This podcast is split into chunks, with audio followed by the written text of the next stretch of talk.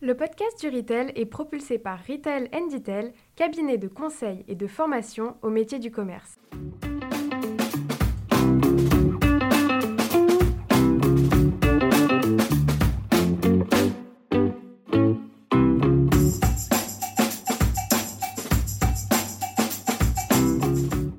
Bonjour et bienvenue sur le podcast du Retail. Je suis Sylvain Audrin, un des artisans de ce podcast dédié au commerce d'aujourd'hui et de demain.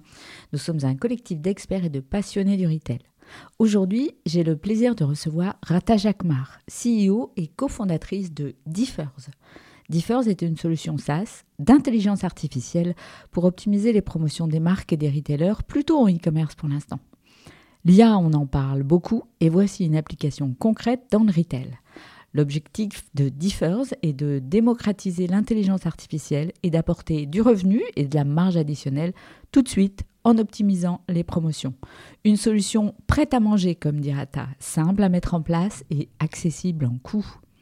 Et ne ratez pas le parcours de Rata, ses brillantes études en France et son orientation I A pour le retail dont elle est passionnée. Et j'espère que, comme moi, vous tomberez sous le charme de son caractère et de son enthousiasme si communicatif. Une entrepreneuse inspirante comme on les aime. Bonne écoute. Eh bien, bonjour Rata et bienvenue dans le podcast du Retail.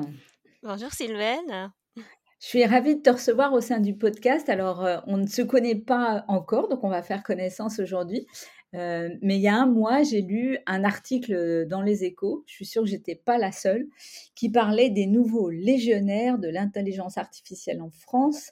Et il y avait deux garçons dont j'ai complètement oublié le nom. Et puis, il y avait une fille euh, au milieu euh, que j'ai découverte et puis en plus sur un sujet... Euh, super intéressant, donc j'ai découvert Differs et comme je suis toujours à l'affût de femmes du retail pour le podcast, eh bien j'ai compris que tu serais une très bonne invitée et que tu aurais plein de choses à nous raconter.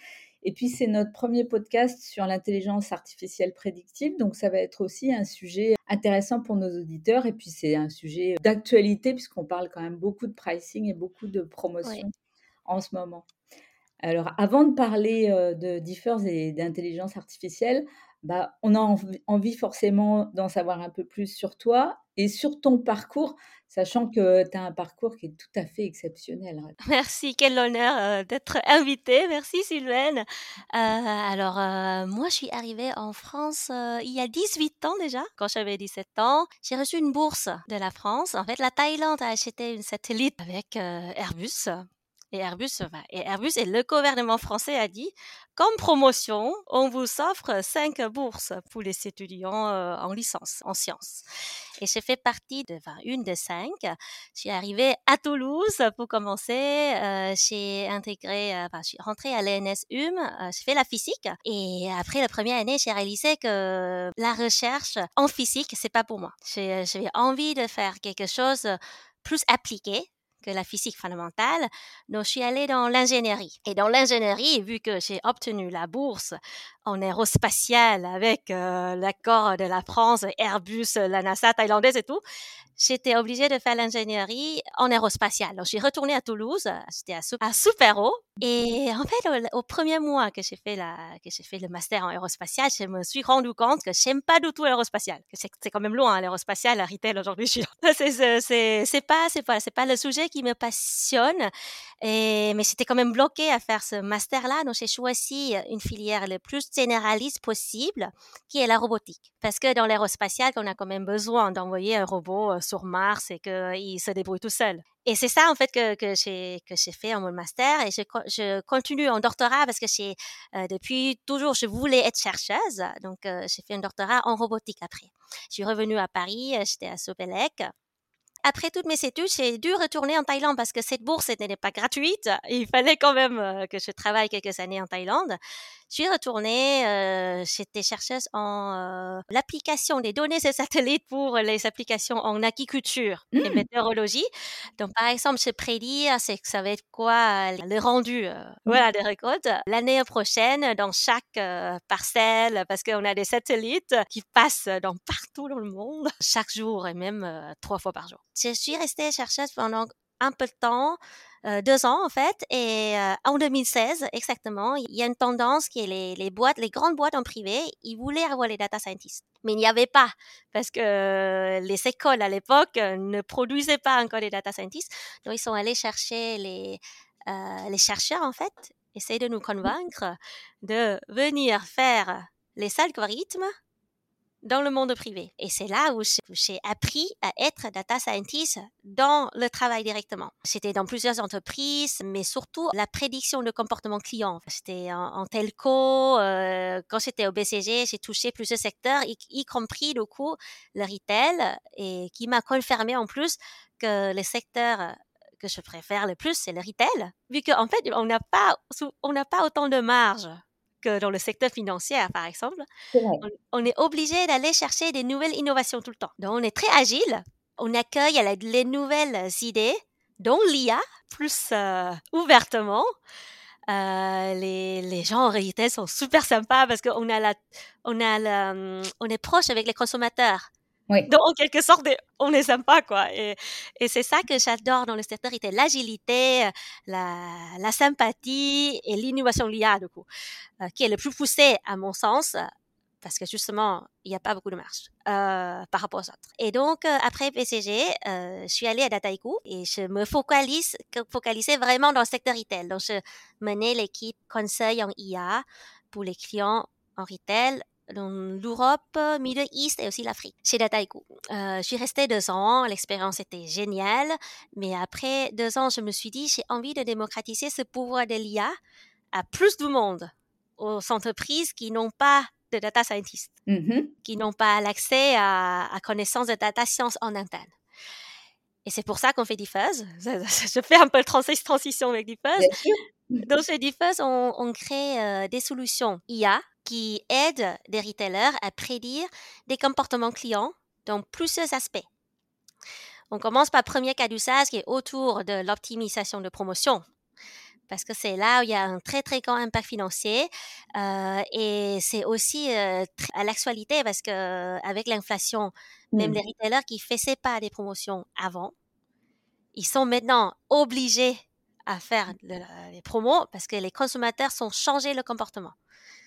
Il y a voilà, trente-cinq pour cent de consommateurs français veulent acheter pendant les promos. cinquante-trois pour cent euh, ils, ils se disent ils veulent, euh, ils sont prêts à changer de marque. Il y a, la loyauté n'existe plus en fait quand on n'a pas d'argent. Ouais, voire même à changer d'enseigne et de magasin si effectivement ils trouvent une promotion qui est plus attractive. Ouais. Il y a et plein de choses qui changent. Euh, ouais. Donc c'est à la fois sur de la promotion et c'est aussi sur du pricing. Alors, on focus que sur les promos, là. D'accord, ok. Les prix pendant les promos. Et c'est le mécanisme qui est déjà choisi. Donc, euh, on ne va pas encore, hein, parce que je dis on va faire plusieurs solutions. Mais notre solution actuelle, euh, c'est quand les retailers disent le mécanisme de promo, c'est jusqu'à euh, moins X pour cent, jusqu'à moins soixante-dix pour cent. Nous, on va aider les retailers à chercher pour chaque produit, c'est quoi le meilleur discount pour chaque produit, chaque semaine. Euh, pour aller chercher euh, le, de la marge, pour aller euh, faire partie les produits non dépréciés au plus vite et même voir euh, ben, diminuer les déchets de, de, enfin, des, des produits qui vont être périmés euh, s'ils n'arrivent pas à vendre. Et donc, euh, qui sont vos clients et à qui vous vous adressez? Quel type de retailer? Est-ce que c'est, euh, j'allais dire, tout circuit, e-commerçant comme retail physique? Est-ce que ça peut être de l'alimentaire comme du non-alimentaire? Ou est-ce que vous êtes un peu spécialisé dans certains domaines? La, la, la science derrière fonctionne pour euh, tous les types de produits. Parce que en fait, les, les signaux est tellement intrinsèque dans les données que, c'est pas, que ça, en vrai, scientifiquement, ça ne change pas que ce soit produits laitiers ou les habits ou les cosmétiques. Les facteurs qui changent, oui, ce n'est pas la même industrie, donc euh, on, peut, on, on prend bien en compte quelle, quelle industrie c'est. On a les facteurs qui prennent en compte, par exemple, l'évolution, enfin, si le secteur euh, cosmétique va bien. Euh, on a le, on a une feature qui, qui prend en compte si l'économie va bien. Donc, euh, on peut très bien aussi prendre en compte les transactions pendant le Covid, on sait gérer ça. Euh, donc, donc la, la science, il marche pour tout le monde. Mais depuis, bien sûr, il faut qu'on soit focus. Donc, même si, si vous regardez nos success stories euh, sur nos sites, vous allez voir, on a des jouets, on a des, euh, on a des cosmétiques, on a des habits, on a même alimentaire, et même physique et e-commerce. Mais aujourd'hui, quand on va cibler, quand on va chercher les clients nous-mêmes, nous-mêmes, on va chercher euh, surtout les e-commerçants, donc les marques. Tous les marques maintenant, ils ont leur site. Quand je dis les e-commerçants, c'est pas que les marques qui font principalement sur le site, mais un peu du pure player, des, voilà. des, des click and mortar comme on les appelle. Oui, bah, ça peut être des, des marques qui sont leur site e-commerce et ils veulent euh, améliorer euh, les, les pricing sur leur site. Et aussi, on, on focus surtout euh, sur les habits et les cosmétiques. Les habits, parce qu'il y en a énormément. C'est, c'est, on a beaucoup d'acteurs en habits euh, et il euh, y a... il y a une tendance à faire des promos. Enfin, les, les secteurs à vie font beaucoup de promos. Et pourquoi cosmétique? Parce que cosmétique, il y a énormément de marge. Oui. Et vu qu'il y a beaucoup de marge, on a beaucoup de choses à jouer dans l'optimisation de la marge pendant les promos. Et c'est, le, c'est aussi le secteur qui, qui est moins affecté par l'inflation, en vrai. C'est même l'effet l'inverse, parce que les gens n'ont plus d'argent pour aller voyager loin. Donc, ils vont plutôt aller acheter un nouveau rouge à lèvres parce que ça fait du bien. C'est vrai voilà. que le marché, le marché de la cosmétique s'est un peu réveillé euh, ces derniers mois. P- ouais. Pourquoi se focus plutôt sur le e-commerce que sur euh, le retail physique? Est-ce que c'est pour des raisons techniques? Est-ce que c'est des, pour des raisons de choix, euh, de typologie de clients? Alors, euh, c'est plutôt sur la facilité technique derrière, en fait, parce que, et aussi l'implémentation euh, pour les clients.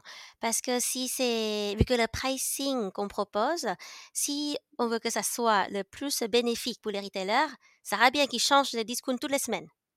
D'accord. Et sur les sites internet, c'est facile. Il suffit d'uploader euh, un fichier et voilà, ça, ça déclenche le changement. Mais au magasin physique, c'est plus compliqué. Au magasin physique, ça va être plus. Ben non, les, les retailers avec qui on travaille, quand c'est magasin physique, ils vont dire OK, vous cherchez les meilleurs discounts, mais ces discounts vont rester pendant trois semaines. Mm-hmm. Donc, vu qu'il y a plus de contraintes, on peut aller chercher moins euh, de, de uplift en termes financiers. D'accord.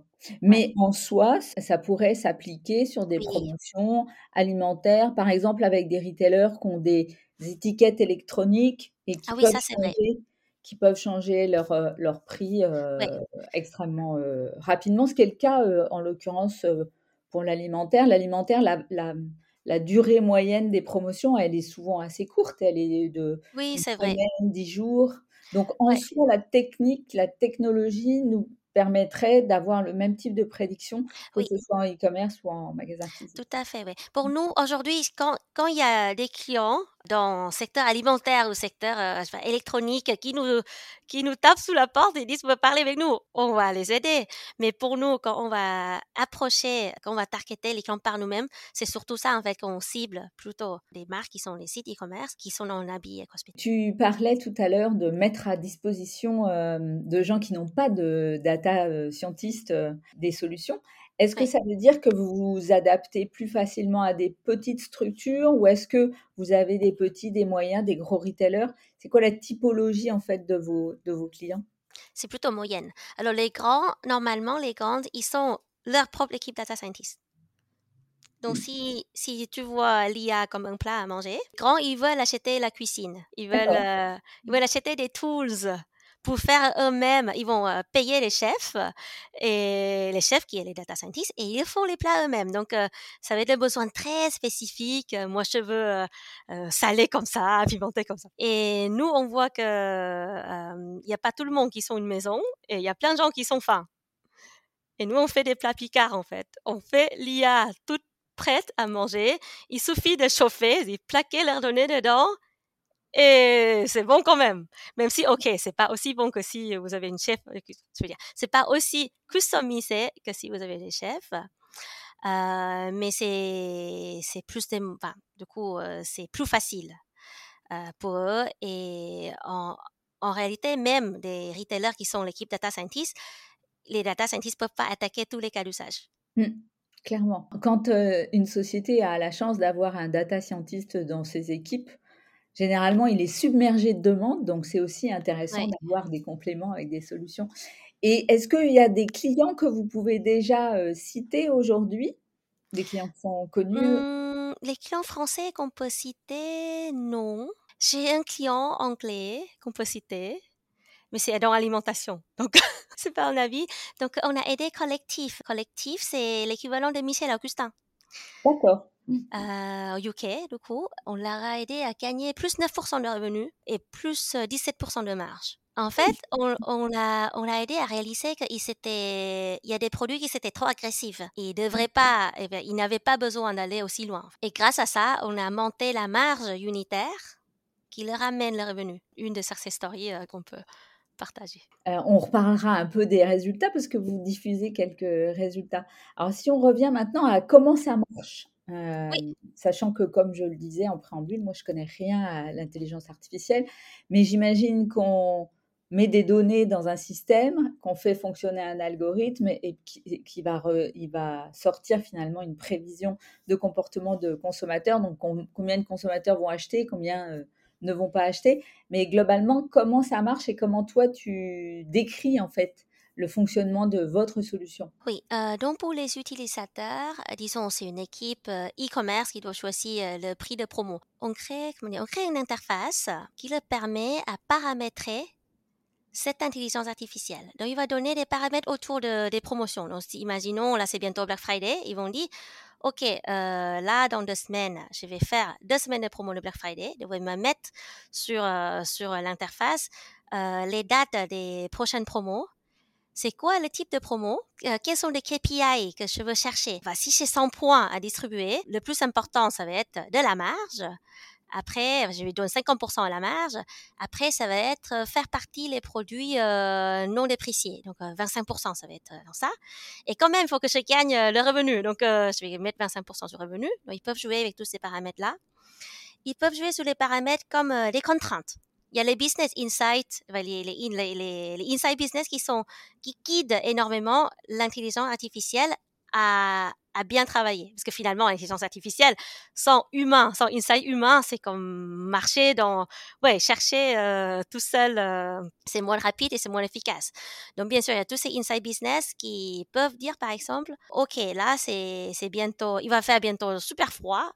Pour les manteaux, je ne vais pas mettre plus de vingt pour cent. Les shorts, je vais mettre euh, à partir de trente-cinq pour cent. Cette marque, euh, c'est des marques... Euh, bah, si je si suis une marketplace, je vends plein de marques, je vais dire, cette marque-là, euh, je sais pas, Adidas, c'est une marque premium, je ne mets, mets jamais en promo. Il bah, y, y a tous ces contraintes-là qui peuvent, qui peuvent jouer directement dans l'U I. On peut avoir aussi des contraintes légales, comme, OK, a, on n'a pas le, dro- le droit de vente à perte. Mais il y a la question omnibus, maintenant aussi, qui est OK, euh, toutes les, tous les discounts que je choisis aujourd'hui, en fait, les, sont les faits, ça dure trente jours. Je ne peux plus juste faire ce qui est mieux aujourd'hui sans regarder son effet. Et après, il clique, play, et ensuite, on a l'intelligence artificielle qui, qui crée un modèle qui explique le comportement de clients qui vont, qui vont, qui vont créer un modèle qui, qui calcule l'élasticité de prix. Donc, combien de volume on va multiplier en ajoutant chaque discount. Quand, quand, quand on ajoute les discounts plus en plus forts, on va faire ça pour chaque produit. Et avec ça, en fait, on va, avoir, on va pouvoir trouver le sweet spot. Que, OK, ce jeans, ça va être moins trente. Ce jeans, cette taille, ça va être moins trente. Ça, ça va être moins vingt-cinq. Et, et, on fait, on, et, et l'algo va sortir les résultats, les résultats principaux, qui est en fait un fichier. Euh, pour chaque produit, c'est quoi le meilleur prix pour cette semaine. Et nous, les retailers vont refaire chaque semaine. Mais pas que, parce que, OK, ça, ça c'est le, la partie la plus difficile, c'est ça. Mais après, autour, on va, on va avoir les dashboards qui donnent les insights aux au retailers.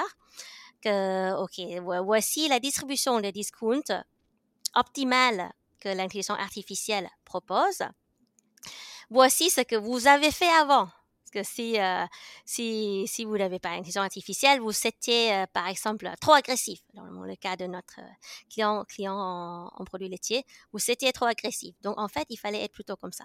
Et donc, on réduit, de, on réduit le, le discount en moyenne. Vous allez gagner euh, plus X% de revenus, plus X% de la marge totale, plus X% de volume. On va avoir euh, la, la comparaison des stratégies entre les stratégies, stratégies existantes de clients et la stratégie optimale, et puis qui voit qu'ils peuvent, qu'ils peuvent avoir le breakdown par catégorie, sous-catégorie, ben, euh, les, les ranges de prix, euh, les types de promos. Il y a plein d'insights autour qui peuvent euh, même euh, surprendre en fait les, les retailers. Euh, et qui peuvent aussi rassure, les rassurer parce que ok, allez, cinquante pour cent des insights ça va être, ça va coller avec ceux qui savent déjà. Ouais. Euh, et cinquante-quatre pour cent me dit ah oui, j'ai, j'ai jamais su en fait que finalement cette catégorie n'est pas du tout élastique. Et ça sert à rien de mettre les discounts. Et, et qu'est-ce que vous utilisez ? Vous utilisez par exemple euh, des historiques de vente. Euh, qu'est-ce que vous réclamez entre guillemets à vos clients pour faire fonctionner euh, l'algorithme ? Il, oui, il donc, vous faut des, des longues séries d'historiques, il vous faut des data qui soient super bien structurées, parce qu'à chaque fois qu'on parle data, à chaque fois on se dit « ouais, mais moi je ne peux pas parce que mes data, elles ne sont pas propres, euh, elles ne sont pas très structurées, euh, je, ouais. je sous-traitais un certain nombre de choses, je n'ai pas récupéré les historiques ». Il y a plein de, il y a plein de freins en fait euh, mm-hmm. sur ces prévisions de vente. Donc, qu'est-ce que vous, il vous faut à minima pour pouvoir faire fonctionner l'algorithme ? À minima, on a besoin de, des données de transaction qui est normalement très propre. D'accord. Parce que c'est les données structurées, c'est les données tabulaires. Euh, quel ouais. produit, euh, quel prix s'est vendu, c'était quoi le volume. Donc, en général, on n'a jamais eu de problème avec les données de transaction. Même si c'est les différents formats, on sait traiter. Donc, euh, les clients, ils nous donnent les données en tant que, enfin, comme ils ont. Oui. Ils n'ont mmh. pas besoin de cliner pour nous. On le prend en tant qu'elles, et on les traite. Euh, dans les données de transaction, idéalement, trois cents ou plus. Pourquoi ? Parce que en fait, on a besoin de deux cents pour détecter la tendance et un an, et la dernière année, pour mesurer l'efficacité de l'algo. Pour mesurer l'efficacité, on ne peut pas utiliser cette, cette année, du coup, pour, pour, euh, sinon, ça, sinon on triche. Donc, euh, donc, idéalement, trois cents, même si on a les workarounds derrière, mais oui, idéalement, trois cents. Et la plupart des retailers, ils sont plus que trois cents. Donc, on n'a jamais eu de souci de ça. Ensuite, on a besoin des données de caractéristiques de produits, qui est aussi les données très, très euh, basiques chez les retailers. Donc, comme par exemple, quelle couleur, quelle target, homme, femme, enfant. Euh, et ensuite, on a besoin de la, de la, du prix, de, de, de coût, donc de la marge, pardon, pour calculer la marge, on a besoin de C O X. Il euh, y a des retailers qui, sont pas, qui se, ne sont pas partager cette, cette, ouais. les, les, les marges. Mais dans ce cas-là, on va les aider plutôt à, à maximiser les revenus et faire partie euh, les produits non dépréciés. D'accord. Alors, c'est, c'est pas, c'est pas, c'est pas le données obligatoires. Mm-hmm. Et ensuite, ça, c'est les données euh, très nice to have, je dirais. C'est les calendriers de promo. De promo. Donc, mm-hmm. euh, si on peut savoir que dans les passés, c'était cette semaine-là qu'ils avaient euh, les promos des fêtes de mer, cette semaine-là, ils avaient des promos Black Friday, le, les soldes, tout ça, ça, ça nous aide. Parce que c'est les données précises. Mais s'ils l'ont pas, on peut quand même aller regarder et deviner dans les données. Et est-ce que vous utilisez aussi des données externes du type qu'est-ce qu'a fait la concurrence ? euh, Tu parlais tout à l'heure de météo. Est-ce que vous, vous pouvez aussi intégrer des données qui sont externes ? On intègre que... les données externes. On, on intègre en fait, euh, on n'a pas encore intégré la météo. Parce que dans, dans notre expérience, quand j'étais, euh, par exemple, au B C G ou Dataiku, on a essayé et ça n'a pas trop joué. Ah oui. Mmh. Oui. Mais je pense que ça dépend aussi peut-être des secteurs. Ce n'est pas prioritaire pour nous d'intégrer euh, la météo. Après notre expérience, on intègre bien les, la tendance du marché, c'est-à-dire euh, si l'économie euh, va bien ou pas, si l'économie dans votre secteur va bien ou pas. Et c'est C'est grâce à ça, d'ailleurs, qu'on arrive à bien gérer les données pendant le Covid. Euh, sous les données compétiteurs, si les clients l'ont, enfin, si les retailers, ils ont les données compétiteurs, on sait intégrer, mais on ne va pas aller chercher pour eux, pour D'accord. l'instant. Ouais. Euh, et même si, on, quand on a intégré à chaque fois, ce n'est jamais le premier facteur qui joue sur l'élasticité de prix, en fait. Ça peut être étonnant pour les retailers parce qu'ils pensent que c'est que ça, le, le levier. Oui. Mais en réalité, quand on met dans le modèle, on voit très bien, c'est au, au mieux le cinquième levier. C'est vrai ouais. qu'on a toujours le nez sur euh, ce que font nos concurrents et on a toujours l'impression que l'herbe elle est plus verte chez les autres que chez soi. Donc euh, oui, on regarde ouais. les prospectus, ce qu'ils font sur leur site, avec parfois beaucoup, beaucoup de réactions, alors qu'en fait, ce n'est pas forcément le levier le plus important pour un client. Oui, bah, bah, dans, quand on a observé scientifiquement, Pas du tout. Enfin, sauf si peut-être vous êtes euh, marketplace comme Zalando, Amazon. Enfin, ça, c'est, c'est notre euh, typologie. Mm. Euh, mais nous, on est plutôt les retailers euh, de marque, euh, par exemple. Donc, euh, est-ce que le prix de jeans chez H et M va vraiment affecter le prix de jeans chez, chez euh, enfin, Célio? Ce qu'on a observé, c'est, c'est non, en fait. D'accord. Voilà. Donc, on s'est bien intégré, euh, mais, on, on le, mais si les clients ne l'ont pas, on va, on va pas aller euh, scraper euh, par nous-mêmes. Alors, vous êtes une start-up encore très récente, euh, mais pourtant, vous avez déjà des résultats. Et je voulais justement que tu nous reparles des résultats bah, que, que vous mettez un peu déjà sur votre site. Qu'est-ce que, qu'est-ce que, sans que ce soit une promesse, qu'est-ce qu'on peut imaginer avoir comme retour sur investissement sur votre solution ? Alors déjà, ça dépend du secteur. Je ne mm-hmm. cache pas que le secteur cosmétique va avoir plus d'amélioration de marge que l'alimentaire. Mais en moyenne, en tout cas, si on focus sur les secteurs habits et cosmétiques, c'est plus quinze pour cent de revenus et plus dix-huit pour cent de marge. Ok, les, les dix-huit pour cent de marge, il y a pas mal de côtés euh, cosmétiques qui ont, qui ont, qui ont augmenté. Qui ont augmenté, ouais. Parce que dans notre expérience en cosmétique, on a même fait plus trente pour cent de marge. De marge totale encore, parce qu'il y a, il y a beaucoup de confusion entre la marge unitaire et la marge totale. Nous, vu que on, c'est la marge totale qu'on représente, c'est déjà la marge unitaire multipliée par le volume gagnant. La masse de marge, comme on dit. Oui, ouais, la masse de marge. Et donc, euh, on gagne, euh, entre guillemets, de l'argent, euh, mais je me suis dit aussi qu'on devait gagner en, effi- en efficacité ou en efficience ah, au, oui. sein de, au sein d'une équipe. Oui, oui, oui. Oui, oui mais en, en fait, aujourd'hui, les retailers, enfin, qui n'ont pas ce pouvoir de l'I A prédictif, ce qu'ils font, c'est les discounts assez génériques. Comme par exemple, euh, je mets tous mes manteaux à moins dix pour cent.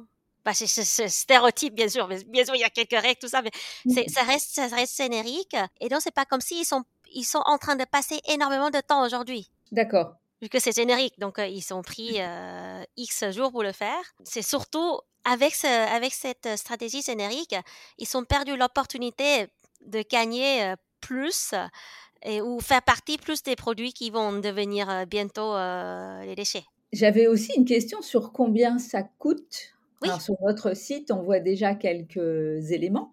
Oui. Et en particulier, vous avez une petite partie euh, fr- freemium. Je ne sais pas si on peut parler de freemium. En tout cas, vous avez une période d'essai euh, oui. pour tester le produit. Oui. Et globalement, combien ça coûte ?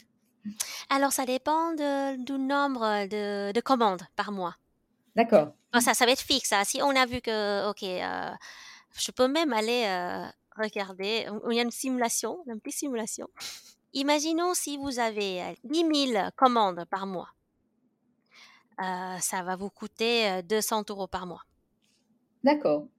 Et si vous avez, mais c'est pas linéaire. Si vous avez cent mille commandes par mois, ça va vous coûter mille euros par mois. D'accord. Voilà, mais, mais tout le monde peut aller jouer sur notre site. C'est une simulation euh, où il suffit de mettre votre euh, euh, nombre de commandes par mois en moyenne et euh, vous aurez euh, une, une idée de prix et vous savez, euh, vous savez euh, quatorze jours pour essayer euh, gratuitement. Et, et pendant ces quatorze jours, euh, vous accompagnez aussi un peu les équipes. Il y a une oui. partie de, comment on appelle ça, de succès, euh, de, d'accompagnement au succès. Oui, bien sûr, bien sûr. Bien sûr, parce qu'on veut aussi euh, être sûr que ça rapporte tous ces uplifts. Et, ça, et ces quatorze jours, ça ne compte pas à période d'implémentation.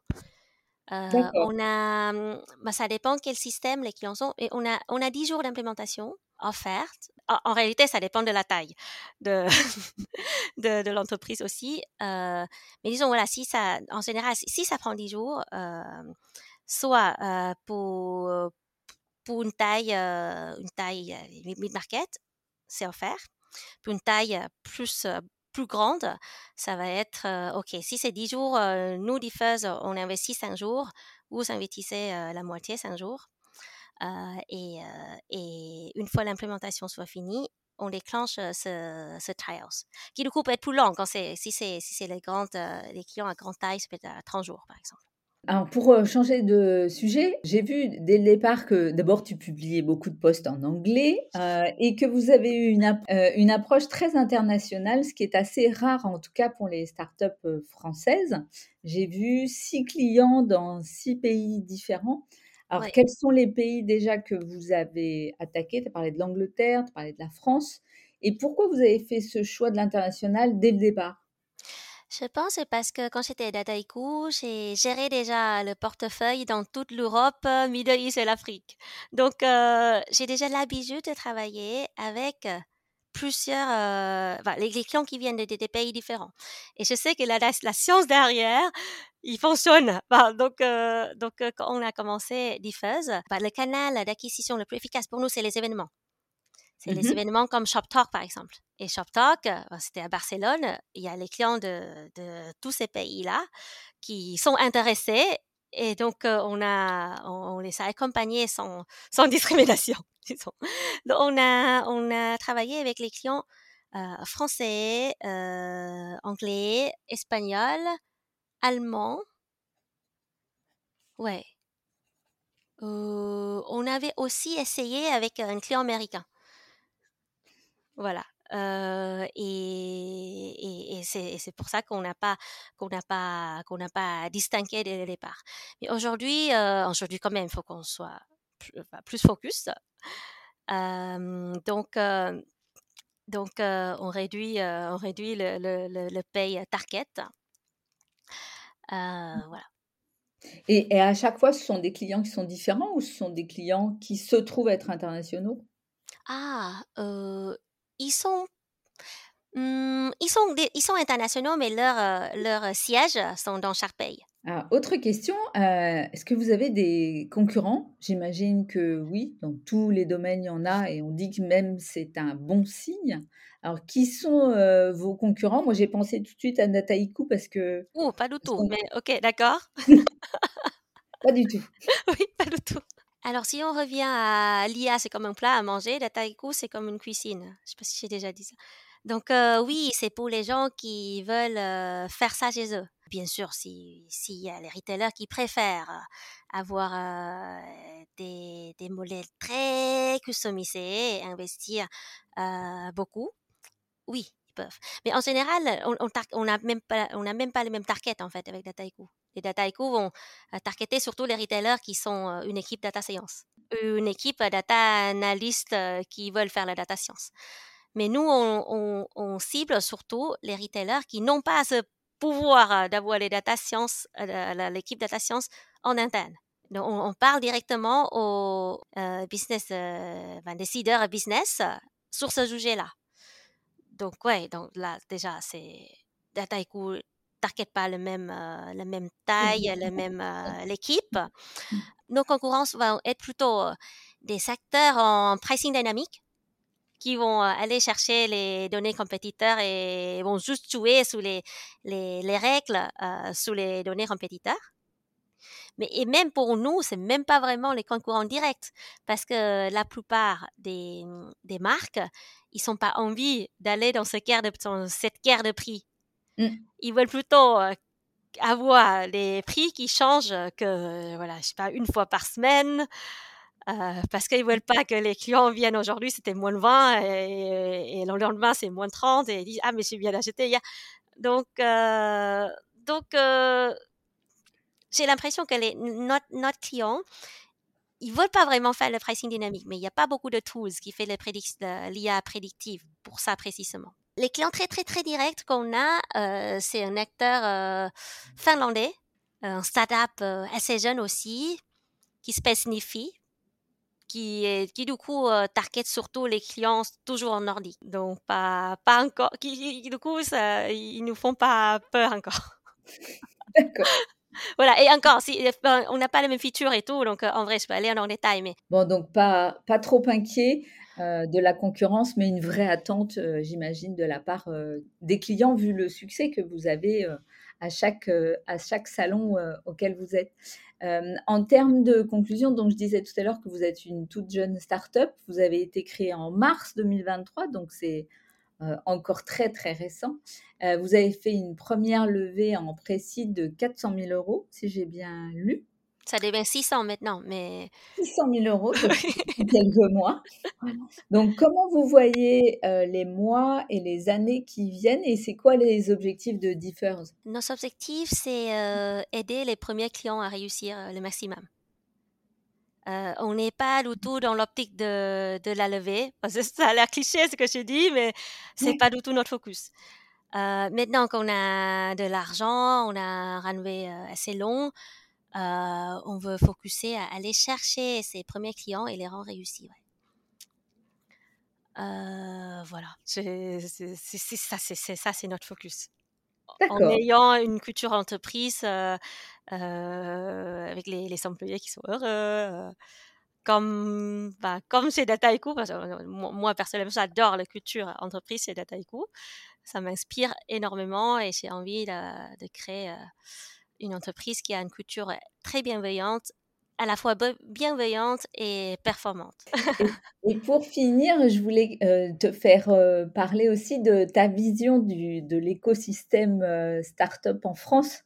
Oui. Parce qu'on se le disait en préambule, euh, tu as une vision très internationale en fait, de ce monde des start-up et tu as une vision, je crois, euh, assez positive de ce qui se passe en France. Donc, euh, je voulais t'entendre nous décrire que finalement, en France, c'est un beau contexte pour entreprendre. Ah oui, c'est, c'est... pour moi, c'est le meilleur contexte. En fait, les, euh, on ne se rend pas compte forcément parce que quand, quand on touche déjà ces droits, on pense que c'est normal. Mais en réalité, normalement, ailleurs, pour être entrepreneur, il faut quand même euh, avoir de l'argent.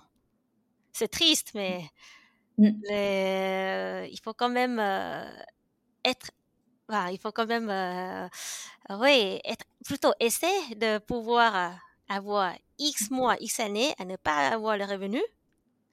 Il faut être dans le milieu qui te dit « Ah, c'est bien être entrepreneur mm. ». Il y a toutes ces, ces inégalités qui, qui fait que du coup, quand, quand vous regardez dans d'autres pays, la plupart des entrepreneurs, ils sont, ils sont, ils sont riches de base. Et la France, c'est le seul pays que je, que je sache qui a de l'aide comme de l'aide, des missions pour, pour, pour, pour entreprendre. Là, ça n'existe pas ailleurs. Donc nous, on, peut, on, a, on a monté un dossier auprès de, de l'organisme du gouvernement, comme quoi on a envie de faire Differs. On a envie de faire ça. Le projet est sérieux, il approuve le caractère sérieux du projet, mais sans ça, moi, en tout cas, je ne pourrais jamais être entrepreneur. Et c'est juste un des aides. Il y a le côté, euh, la, la, la subvention de la B P I, l'investissement de la B P I qui sont énormes.